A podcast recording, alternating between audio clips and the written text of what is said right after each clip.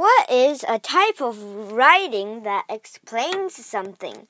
Like, how is a spider net built? I'll give you a few seconds to think, and this is not a joke.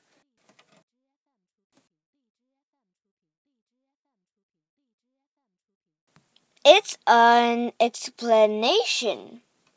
An explanation is kind of like a paragraph, but it has the step in full sentences.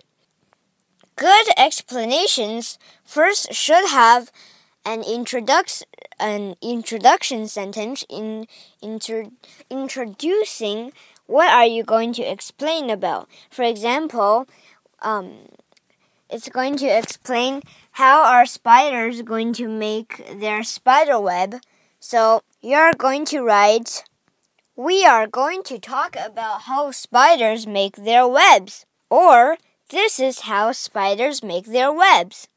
And then there are 3 to 4 steps, or there's more if there's more complicated stuff. But for a spider net, I don't know how many steps there are, but I'm going to make it up.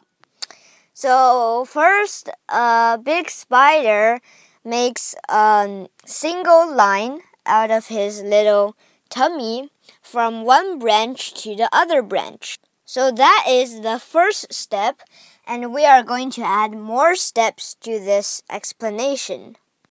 Then, this spider will make many lines meeting at a center point, or many little ropes using their that sticky stuff that comes out of the holes of their stomach. So that is the second step, and now we need the third step. If you know this is going to be the last step of your explanation, you don't say first or second or third or next, or you say finally or last of all or lastly. But for this one, there's more steps. And then the spider makes other ropes to connect those lines that meet at a center point. These big lines that meet at center points should also be connected to a branch.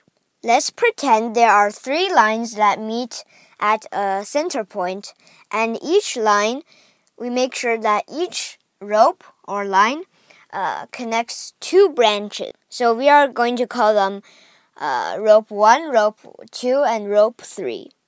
The spider will make a rope in between ropes 1 and 2, and then 2 and 3, and then 3 and 1.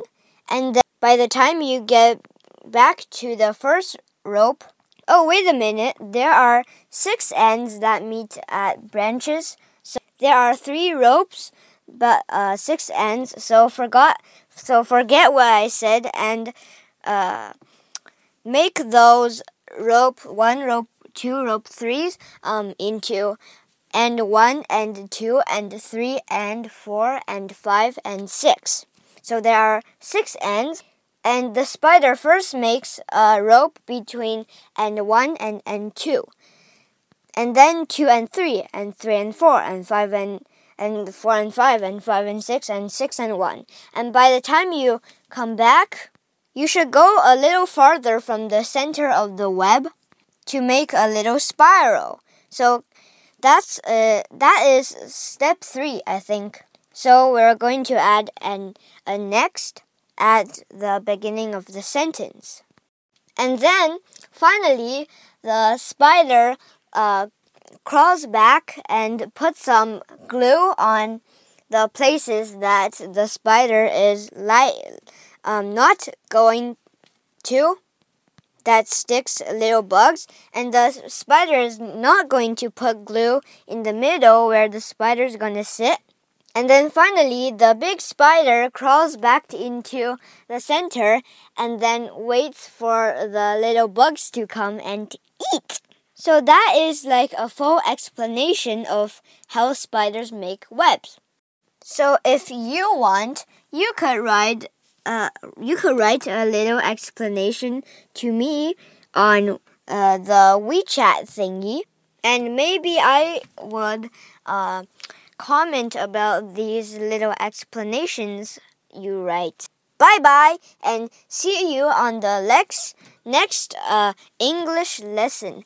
I think it's going to be about homonyms, which is similar to synonyms and antonyms. So, bye-bye!